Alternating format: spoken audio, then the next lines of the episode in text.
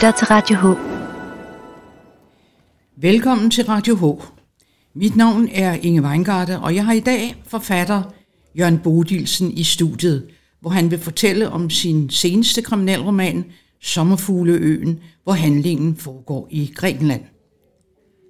Jørgen Bodilsen er en travl mand, for udover at være forfatter, er han til lige medlem af Helsingør Byrådet for Enhedslisten, medlem af Byplan- og Miljøudvalget samt Kultur- og Turismeudvalget.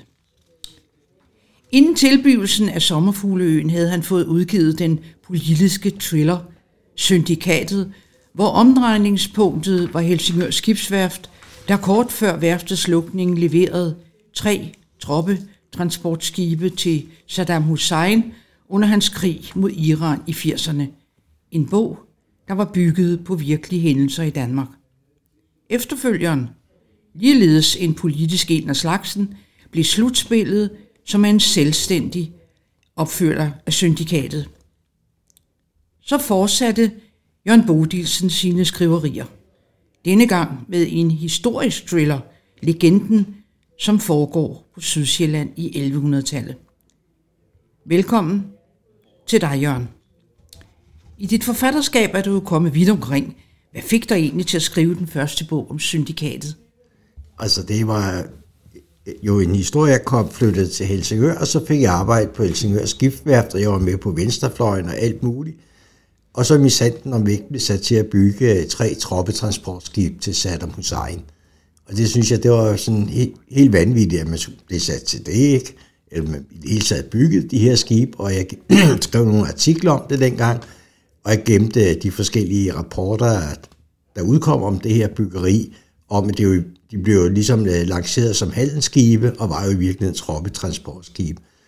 Og så gik jeg altid og tænkte på, det skal jeg engang skrive en uh, thriller over, og så, så ligesom fandt et plot, der kunne holde op igennem, så skrev jeg den der bog, uh, Syndikatet, og den er sådan set blevet lidt af en succes. Der er også det ved den bog, der er også kommet mange reaktioner på den bagefter, og jeg vil også sige, at det med, at man med forskellige forklaringer øh, leverer våben til alle mulige skiderikker rundt i verden. Det har jo ikke rigtig forandret så meget siden dengang.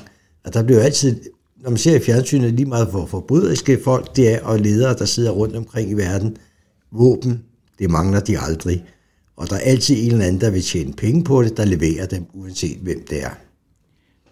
Hvad var det, der var så problematisk i forbindelse med den her sag på værftet? Jamen, det, det var jo sådan set, at det stred imod dansk lovgivning. Øh, nu, øh, selve processen var både under en socialdemokratisk og under en borgerlig regering, så alle havde jo noget i klemme i den sag. Og det, der jo skete, det var, at man havde indgået den her kontrakt med Irak om at bygge de her skibe for at sikre beskæftigelsen i Helsingør. Og da man så startede på processen, så startede krigen mellem Irak og Iran. Øh, hvis folk kan huske det, så kom der jo en ayatollah i afsat Øh, Øh, styre i øh, Iran, og de her Ayatollah-styret kom til, og Irak angreb det sådan set med forventet støtte nok mere eller mindre fra USA.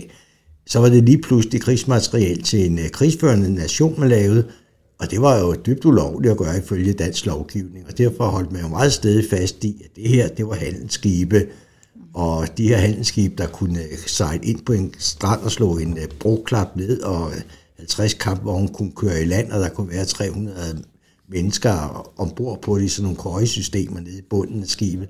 Det var helt indlysende, og øh, troppetransportskibet, det stod også i en masse af de øh, internationale rapporter, der blev lavet om det her øh, øh, skibsbyggeri i Helsingør. Ja, det var en trist affære for Danmark. Øh, på den ene side at sikre nogle pladser, øh, nogle arbejdspladser på værftet, og i virkeligheden var der, var der et helt andet formål med det.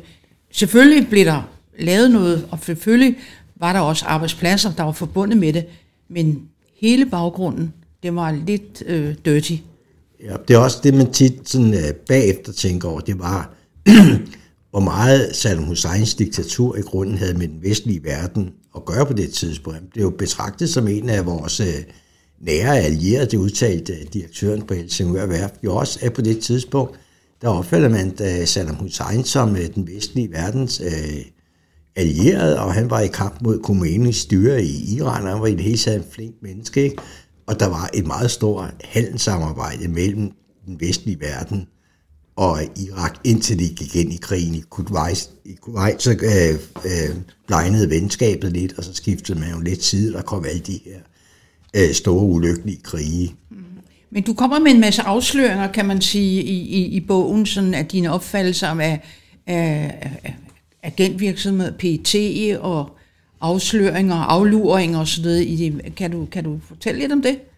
Jamen, jeg synes, det der var meget sjovt, altså, jeg sad jo sådan og, og måtte gætte mig til, at det meste af bogen er sådan rigtigt. Så er der nogle steder, så jeg måtte gætte mig lidt til, hvordan var det, det foregik. Og der er sådan blevet bekræftet i det. Altså, jeg mødte en dag en op i, eller op i Føtex, der arbejdede som øh, kirketjener i klosteret overfor.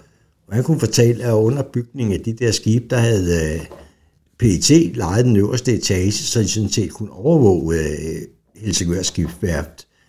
Og det, der jo også ligesom er sådan lidt gætteri i at sige, det var, at Irak havde jo en diktator, der hed Saddam Hussein, der gjorde alt for blandt andet at holde kurderne nede.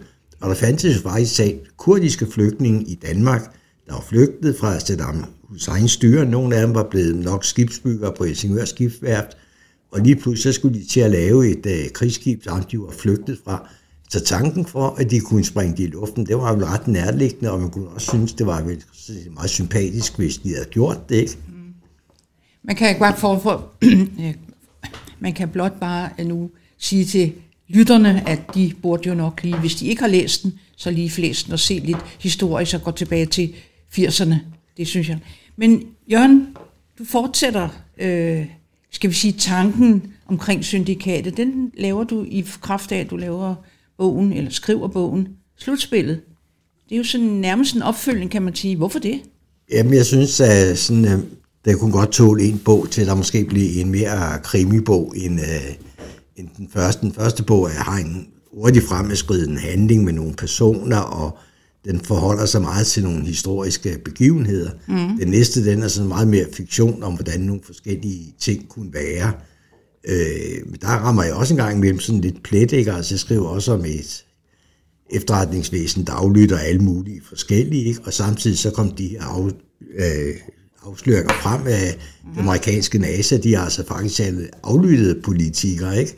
Øh, så jeg, jeg ramte også plet nogle gange i den der bog, men det er, var mere en, øh, en rigtig thriller, der ikke ja, har så meget med virkeligheden at gøre. Ja, og alligevel er der lidt øh, romantik og lidt andre ting. Øh, ja, ja, det skal i, der jo altid der, være en bog. Der skal jo være nogen, der bliver lykkelige til sidst, ikke? Ja. Jamen, det var der så også nogen, der blev, ikke? Jo, jo. Indimellem så, eller ikke imellem, men efterfølgende, så kastede der pludselig over noget historie nede på Sydsjælland. Hvad var nu det for noget? Jamen, det var sådan set meget sjovt nede på øh, øh, juletorvet, tror jeg det hedder, i Næstved, der står jo en statue af Peter Brodilsen. Mm-hmm. Og han var sådan en øh, stormand i middelalderen. Nu er den der slægt, den er jo sådan, eller hans slægt forsvinder på et eller andet tidspunkt ud af historiebøgerne, for det er, der var alle de magtkampe i middelalderen, så han har nok fået hugget hovedet af. Men det interessante ved ham, det var sådan set, at han hed Bodilsen til efternavn, ligesom mig. Og han hed jo Bodilsen til efternavn, fordi hans mor hed Bodil, og ikke ville oplyse, hvem faren var. Og det er sådan set en meget god historie, ikke? Og det kunne man jo godt så spekulere lidt på, hvem var faren i grunden, og var der sådan et øh, netværk og øh, sammen, øh, sådan, øh, øh, klaner og sådan nogle ting, og der har holdt, holdt sammen op igennem tiderne, ikke? altså nogen, der måske er magtfulde mennesker, der havde sådan en øh, loge, der træk i trådene rundt omkring, så det blev der sådan set en rigtig god bog ud af, synes jeg. Øh, og det var jo ren og skær fantasi hele vejen igennem, den kunne også godt være rigtig. Jo jo, men der var jo alligevel lidt om snakken, ikke? Øh, men alligevel, at du pludselig kaster dig over en bog helt tilbage i 1100-tallet, var jo interessant i sig selv, fordi nu havde du beskæftiget dig mere med, skal vi kalde det, nutiden, ikke? Ja, men jeg prøver også i bogen at trække nogle tråde op til ny, mm. nutiden af de her Lige ting, at de stadigvæk fortsætter nogle gamle alliancer for den tid af familier oh, ja. og forskellige ting. Klaner og Jeg synes selv, det er en af de bedste bøger, jeg har skrevet. Ikke? Altså det, jeg synes, den er sjov, ikke? og Nå, men sådan er usighed, og der kører sådan meget på uh, grænsen mellem, uh, om noget er sandsynligt, eller det er overdrevet sådan lidt. Han vil altid forklare livet på sådan en måde. Det kunne teoretisk set godt lade sig gøre. nogle af de ting, der står, står kommer Så må frem vi jo i denne bog. Så må vi jo se, om din seneste bog øh, bliver en bestseller, skal vi sige det sådan. Den foregår dengang i Grækenland med titlen Sommerfugleøen. Hvad fik dig så til at kaste over den? For den er jo lidt humoristisk, kan jeg også forstå, lidt sarkastisk. Øh, hvad, hvad var det? Gik du og kedede dig dernede, eller hvad skete der? Nej, altså, for det første, øh, så ender den i Grækenland. Det foregår ikke i Grækenland. Nej, okay. Den, øh, det er en tilfælde en hel masse. de her personer, de tilfældigvis havner på den samme ø, Sommerfugleøen. Og jeg startede sådan set med, at jeg ville skrive en parodi over krimier. Og så er den sådan set meget godt, ikke? Altså, der er også humor og pussigheder hele vejen igennem. Ja, det er jo altså, det, jeg netop læser i pressemeddelelsen, Ja. at, der, at der er både humor og...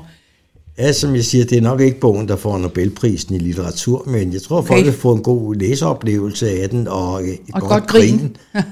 og så startede jeg også med i pressemeddelelsen at skrive, at det var jo snart kommunvalg, og så kan man jo køre, føre valgkamp på mange måder. Man kan jo udgive en krimi, ikke? Og det har selvfølgelig ikke noget med politik at gøre. Altså, man kan jo stille sådan nogle spørgsmål af, hvem kan man stole på, og hvem har en skjult dagsorden, og er der også nogen, der slet ikke ved, hvad der foregår rundt omkring mm-hmm. dem. Og det har jo ikke noget med politik at gøre, men det kunne godt være, at det havde det alligevel på en eller anden måde. Men hvem har du, hvem har du som hovedpersoner? hvem, hvem- hvem er det, man skal forholde sig til i selve bogen? Jamen, der er, der er jo selvfølgelig to fra politiet, en der hedder Jørgen Blom, og en der hedder Eva Knold. Og øh, de har vel nok i hele den her bog arbejdet meget seriøst med at opklare nogle ting, og sådan set opklarer de aldrig nogensinde noget. Men der er nogle opklaringer, der falder ned i hovedet på dem ved en tilfældighed, da de er på ferie, ikke? Altså, Okay. og der er nogle skurke, der slipper godt fra det, og der er nogle andre, der øh, får deres straf, ikke? og den får de på lidt forskellige måder. Og det er meget svært at få tid at fortælle om en øh, krimi. Uh-huh. Og det er også en fremadskridende handling, den kan man jo læse, ikke? Ja. Også kan man lade være, ikke? Altså sidde og fortælle om sådan en bog, det er der jo ikke så øh, meget interessant i, uden man kommer til at rykke Slet ikke, at du handlingen. skal fortælle slutningen. Det var ikke det, jeg, jeg ville bare gerne have, at lytterne får en interesse i, ligesom at tænke, oh, den må vi altså også have læst. Jamen det er, hvis man vil have en rigtig god læseoplevelse. Så skal man købe og, den, mener og, du? Ja, og så skal man købe den, og så vil man også more sig. Den er jo altså, der er ikke nogen af mine bøger, der er bloddrøbende og hyggelige. Altså, øh, selvfølgelig er der nogle mennesker, der dør i den, at bliver sprunget i luften, men det er jo ikke sådan, så det er beskrevet i detaljer og sådan nogle mm. ting.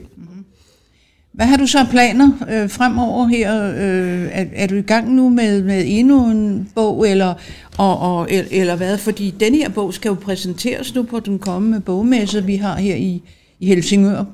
Øh, netop mere betegnet på Vapnagård i øh, Kulturhus Syd, som foregår den 9. og 10. oktober. Og der går jeg da helt ud fra, at du vil være til stede selvfølgelig og, og fortælle om, der må du godt fortælle lidt om indholdet, og der kan du jo forsøge at se. Fordi hvor kan man ellers få fat i den? Det kan man selvfølgelig i biblioteket, ikke? Og i boghandlen. Men ude på selve messen, der har du så lejlighed til at... Der kan man også få fat i den. Så har du jo også en bogreception op på øh, Café Chaplin øh, torsdag den 30. Mm. september kl. 19, hvor man jo også kan komme og høre dig fra Bent Jørgensen, tidligere redaktør for Nordsjælland, til at anmelde bogen. Mm. Og så giver jeg nok et glas rødvin. Jeg havde ellers tænkt på at købe det der græske sprøjt resine, så tænker jeg, det er der sgu ikke nogen, der gider drikke, når de kommer hjem på ferie. Så det smager ikke ligesom, ligesådan, når solen ikke skinner. Nej, det har du nok ret i. Men lad mig lige vende tilbage til, øh, til det, jeg sagde her. Spørg, hvad øh, med øh, nye skriverier? Har du, har du noget i tankerne? Eller er det Jamen, noget, du... øh, Det kan godt være, du har noget i tankerne, men det kan være, at du ikke vil røbe det. Altså, øh, lige for tiden, så er går tankerne om at skrive nogle indlæg her i kommunalvalgkampen, og se, hvordan det går, og så måske at få en idé til at skrive på en anden bog bagefter. Det må jo vise sig. Åh oh ja, der er kommunalvalgkamp. Der skal du og også ud og markere dig. Ja, ja, så det går der jo en del tid med, ikke? Altså, der går faktisk også en del tid med at sidde i byrådet, ikke? Så Ja, øh, og du sidder i to udvalg endda. jeg sidder i byplan- og miljøudvalget og Ja. kulturudvalget, og især byplan- og miljøudvalget. Der er meget at lave i det udvalg, og Ja. Ja, det kan man jo læse om i, i den daglige avis, at der netop sker en masse ting. Ikke altid lige positivt, men øh, der sker i hvert fald en masse ting. Men det vil sige, at øh, lytterne kan nu møde dig på bogmessen, og ikke mindst selvfølgelig ved din reception, men på bogmessen den 9. og 10. oktober ude på Vapnergård i... Ja, så kan de også møde mig nede i Bog og Idé på Stengade den 1. og den 2. oktober. Okay, men det var øh, en god information. Og er der noget tidspunkt, er det midt på dagen? Eller? Øh, nej, jeg kommer kl. 11 og bliver nok til I lukker.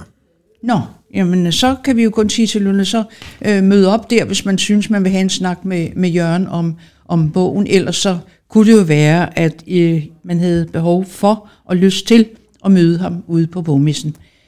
Tak for besøget, Jørgen. Selv og, tak. Øh, Ja. øh, håber, du får held og lykke med din nye bog. Det gør jeg også. Ja, tak skal du have.